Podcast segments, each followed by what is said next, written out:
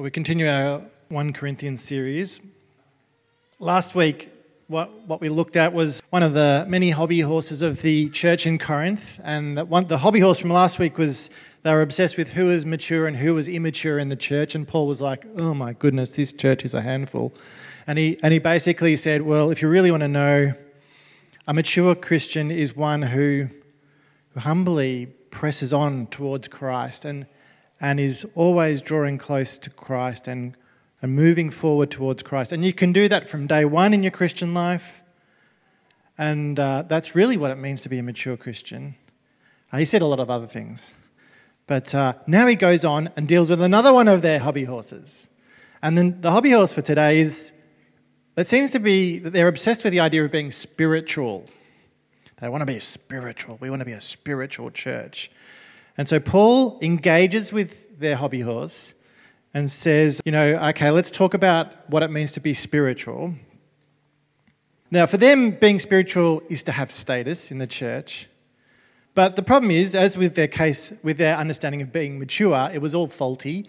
And one of the biggest problems that Paul could see was that he, he was observing you think of yourself as a spiritual church, but you're completely divided as a people you're divided over leaders. You're obsessing over do I follow Paul? Do I follow Apollos? What team am I on?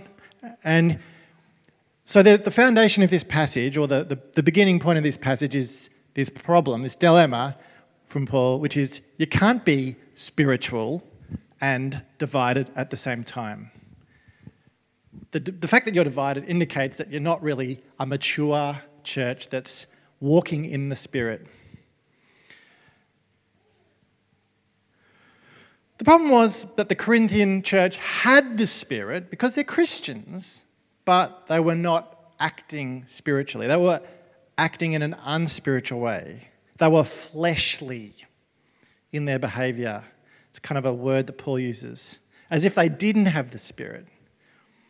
He says in verse 3 that he can't even address them as people who live by the Spirit. Rather, he has to address them as worldly baby Christians. Ouch and that will be hard for them to hear. Now, some of the Corinthian church don't even think Paul is spiritual, and they're the team of Apollos people. It's not Apollos' fault, mind you, but they don't know what they're talking about. We learned last week that the mature Christian is not measured by how talented you are or how smart you are. No, the mature Christian lives by the Spirit, which is where we get the word spiritual from. And in one, in one sense, all Christians are spiritual, and therefore the Corinthian Christians are spiritual because they have the Holy Spirit, but they are not all acting spiritually. They are not acting as people who live by the Spirit. They are not obedient, godly, grace filled people. They're worldly, they're baby Christians, they're immature Christians, they're fleshly Christians. They live according to their sinful nature. They live according to the ethics of their, the present age, not the age to come. And they're infants, not in the good sense, like sometimes Jesus or Paul would talk about being childlike in your faith. And that's a good thing, that's innocent in your faith. Now, they're like little babies in the sense that they are acting like beginners who've learnt nothing much about what it means to be a true disciple. So, as beginning Christians, Paul fed them milk, he says in verse 2. He, he fed them the foundational, crucial teaching of the Christian gospel of Jesus Christ on the cross and resurrected and ascended. And, you know, he's not saying that that is actually not very important. He's saying that's probably the most important food that they could be having, like the mother's milk is for the, for the child, which gives the crucial nutrients. But like a little kid who thinks they're you know, like a seven year old who thinks they're mature enough to watch M rated movies, that's kind of like what the Corinthian church are like. They think, oh, we're grown up and we should have the meaty teaching, and, and we're not getting it. They're annoyed. So they have started to stray from the milk, the good milk, and they've started to wander and try and consume the, the teachings of the world, the wisdom of the world. They're argu- and so that's led them down the wrong track, and that's why they're arguing over different leaders. They're not mature at all. They had received the Spirit, but they're not walking in the Spirit.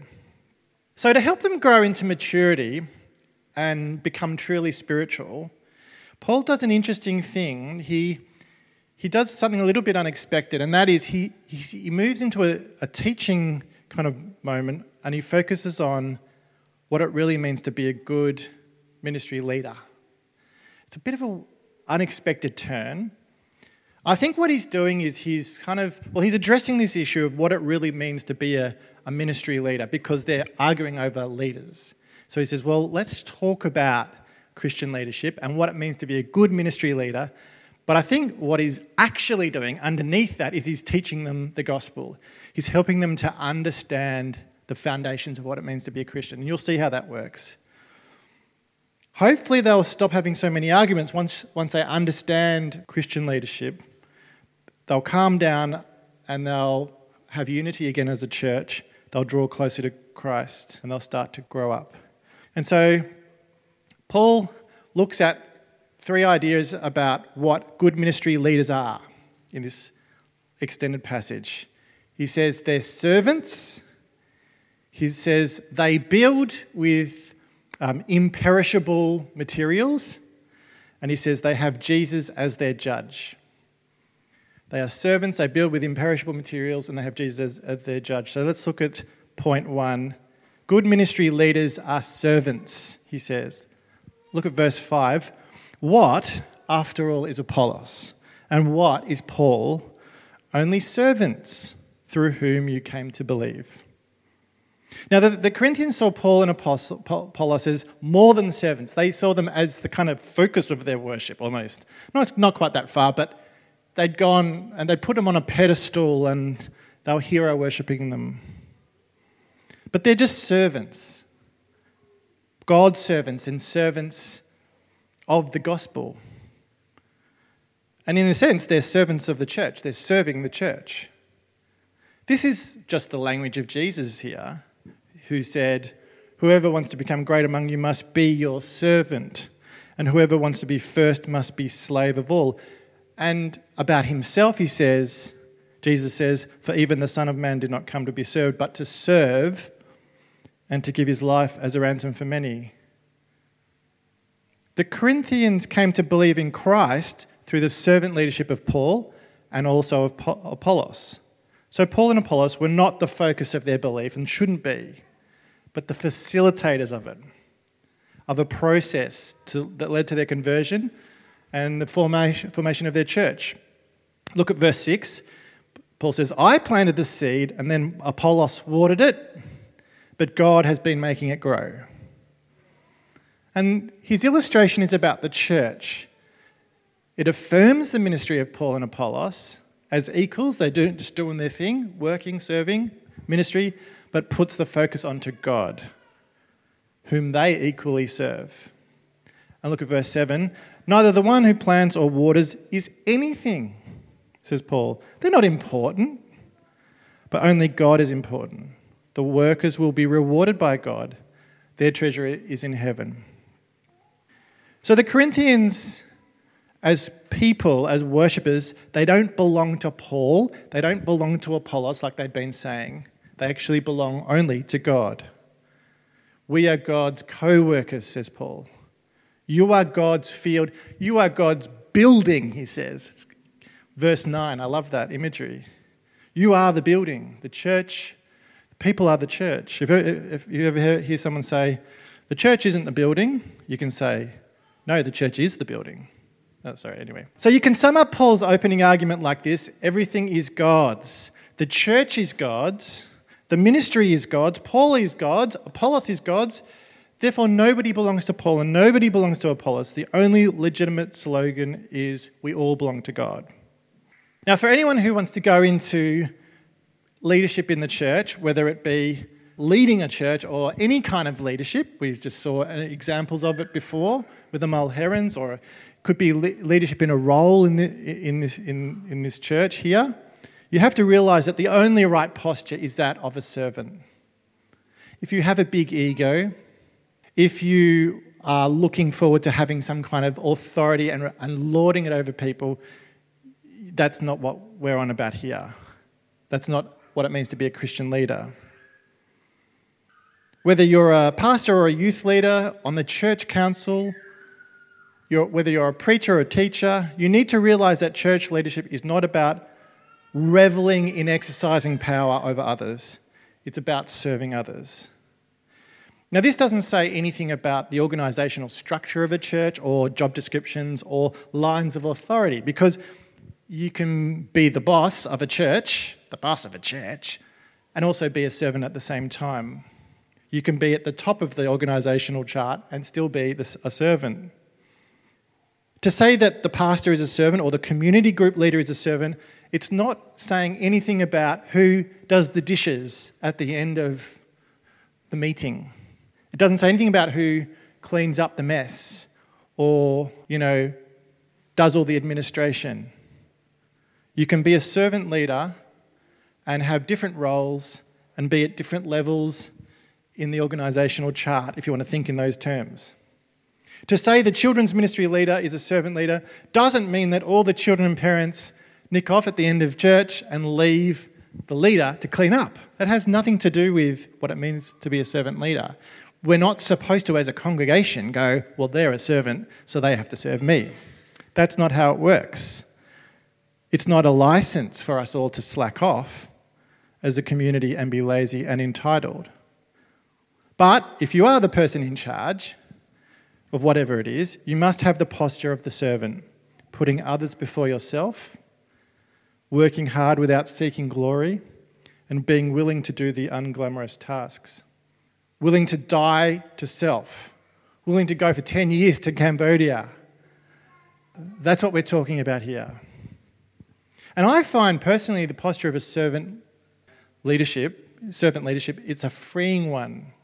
It's a joyful one.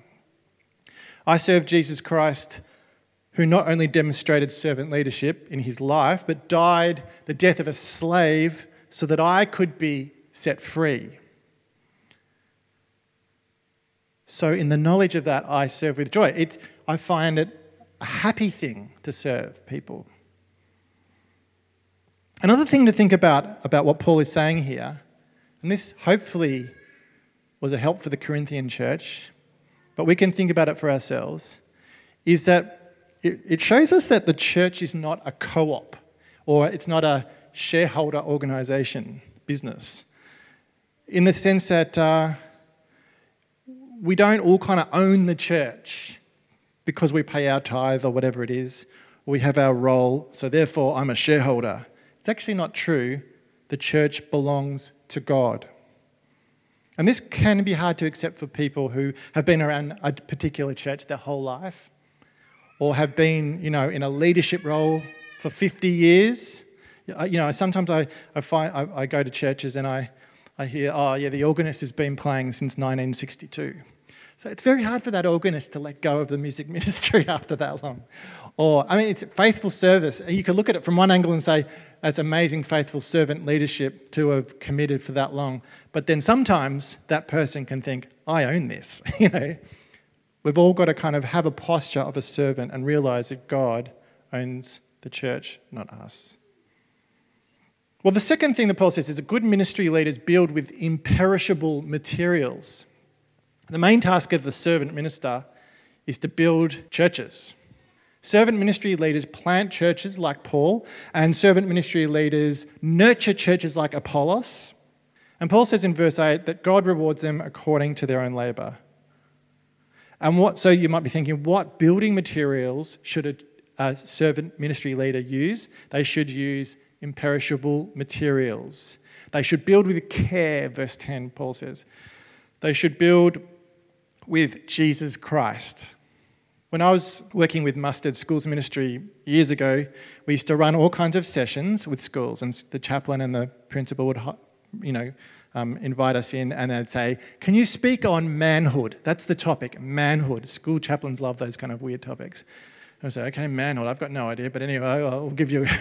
I'll try." But we, what we would say is, "Okay, we'll come in and talk on your topic, poverty or whatever it is, but we have to talk about Jesus." So we're not here just to kind of give some lame session on manhood. We're here to talk about Jesus. And so we'll talk about manhood, manhood but we'll talk about Jesus. That was a non negotiable.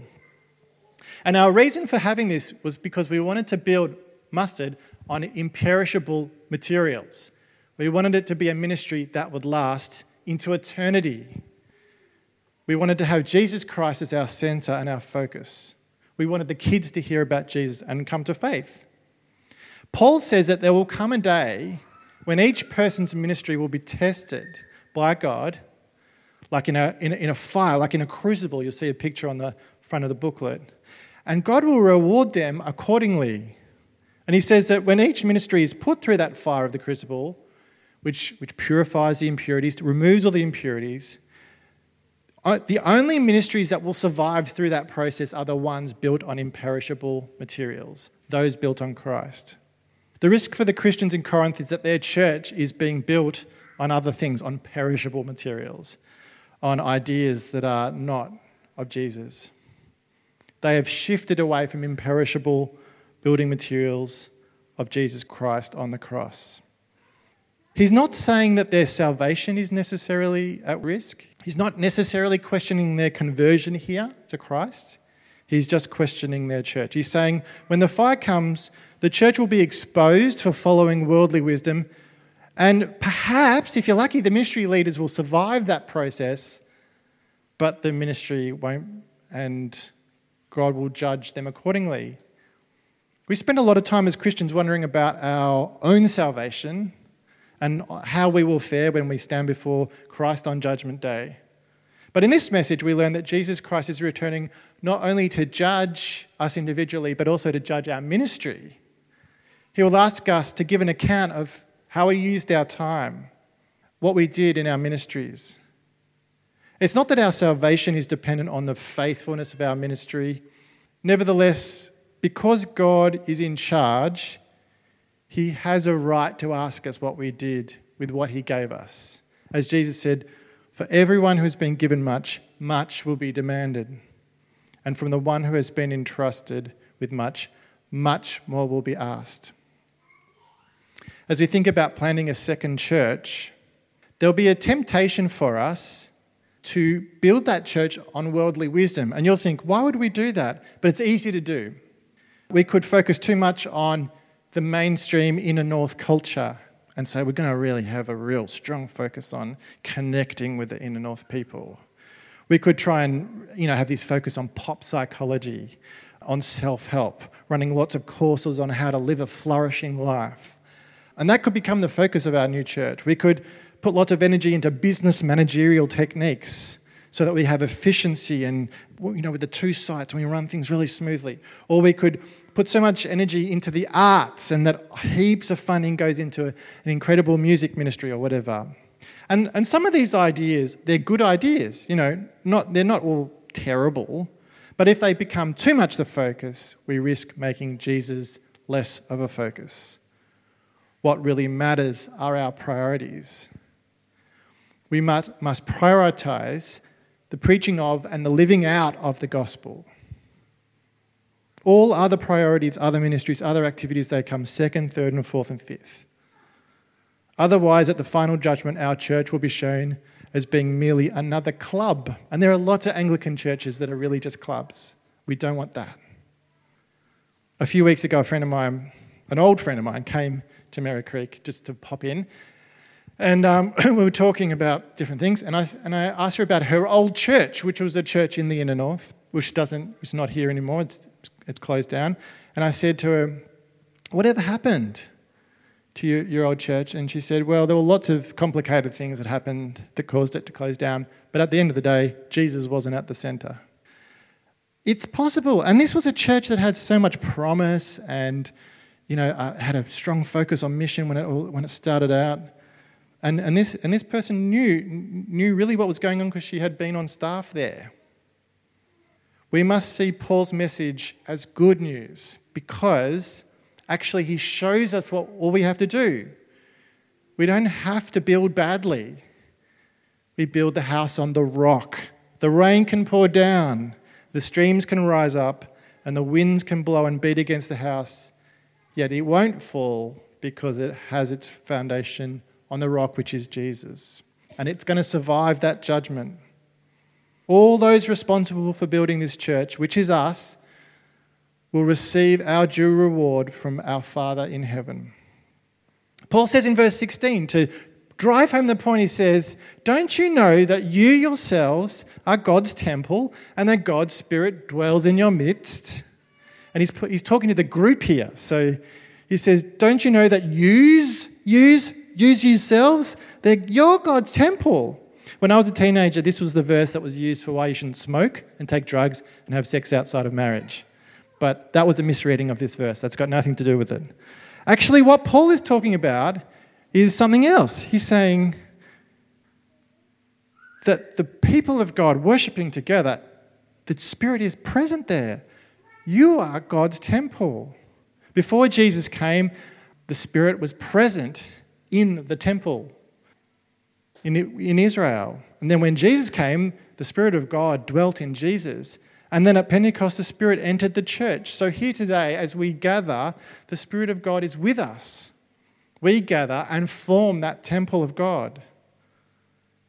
The Spirit is with us now, and the Spirit is with us when we're not gathering on Sunday, too, when we gather in our Christian friends, and, and the Spirit travels with us on our own as well. But there's, in a sense, the Spirit is focused in a special way, in a unique way, when we are gathering as the people of God. So we should never take the gathering of the church lightly. The Spirit dwells among us, we are the temple. And therefore, when people cause division in the church, they are causing division in God's holy temple. So you better see how serious this is. Paul says it's so serious that if you destroy the temple, God will destroy you. It's a kind of a variation of an eye for an eye and a tooth for a tooth. You destroy God's temple, God will destroy you. When Jesus walked into the temple and he saw people destroying the temple by doing dodgy money trading and ripping off the poor, what did he do? He destroyed the temple. He threw the tables upside down and he got really angry. He said, This is not the way the temple is supposed to be used. And that's what God will do to you if you destroy the church. When God sees people gossiping and lying and slandering and causing division and arguing, God gets outraged. And this applies on the small scale when we're just white anting a church. You know, you know those people that sort of just spread little things here and there and try and undermine people and leadership or whatever in churches. But it also can happen on a big scale you know, people who spread disunity in the church on social media or by um, playing church politics. You've got to be super careful. This is a huge warning. So, what's Paul saying? Paul's saying whether it's Paul, whether it's Apollos, whether it's Cephas, they might have status in the church, those apostles, because they planted so many churches, I know, but they're just simply servant ministers who build with imperishable materials. We are serving you, says Paul. We belong to you. All things are yours, he says in verse 21. And as the church, actually, you belong to Christ. And I have to say, Christ belongs to God, he says in verse 23. And that brings us to Paul's last point about good ministry leaders, which is that good ministry leaders have Jesus as their true judge. He says that while that they should only consider he and Apollos as servants, and while they belong to them because he is Christ's servant for them, yet he's not actually accountable to them. Look at verse uh, chapter 4, verse 3 and 4. I care very little if I am judged by you or by any human court. Indeed, I do not even judge myself. My conscience is clear, but that does not make me innocent. It is the Lord who judges. The fact that they're questioning his leadership and his validity as an apostle means really nothing in real terms. Paul doesn't care that much because ultimately what matters is that soon Jesus is going to return and Jesus is going to judge him and his ministry, and that's what really matters to Paul. And actually, Jesus is going to judge the Corinthian church as well. And this is an important reminder for us who are thinking about ministry and who are worried about being judged by others. So many people are. At the end of the day, it doesn't matter what people say. Over the years, I've had all kinds of weird and funny, kooky criticisms by different people of my ministry. Uh, some of them the criticisms have been totally legitimate and I've been completely at fault. And then at other times, I've heard things and people saying weird things, and I'm like, oh, well, people say weird things. You know, and this is just what happens. Either way, it doesn't really matter. What matters to me and what should matter to you is not what other people say, it's what Jesus thinks. The only judge of your ministry that matters is Jesus. He will judge you for how faithful you have been to the gospel and know that He will judge your critics as well. So, to conclude, can you see how Paul is teaching the gospel by teaching Christian leadership? He's talking about the things that really matter. He's trying to steer them away from arguing over leaders. They can't be spiritual, walking in the Spirit, and mature and be caught up in these silly arguments. Now, not all churches are caught up in arguments over leadership. I don't think we are at the moment, not as far as I. I haven't heard anything. That's okay. Hopefully, nothing starts. But churches can get up, caught up in other kinds of worldly arguments arguments of doctrine, arguments over how money is spent, arguments over ministry strategy. Even some churches get in arguments over what songs they sing. If you want to be a mature and spiritual church, we need to have Jesus as our foundation. We need to see ourselves as servant leaders in whatever role we're in. We need to build with the imperishable materials of the gospel. And we need to build with an audience of one, and that is Jesus Christ. Let's pray. God, we pray that we are a spiritual church in the true sense, that we are walking in step with the Spirit. And we pray for a, Christ like understanding of our church leadership. We thank you that you do show us the way to build churches and that it's not as complicated as we think, we have to just build with the imperishable material, which is the gospel of Jesus Christ. Pray for our, our new church plant and other ministries that we're involved in, that we can have our right priorities. We can serve as servants, and that we can do that all knowing that it's only you that really matters in terms of being our judge. Amen.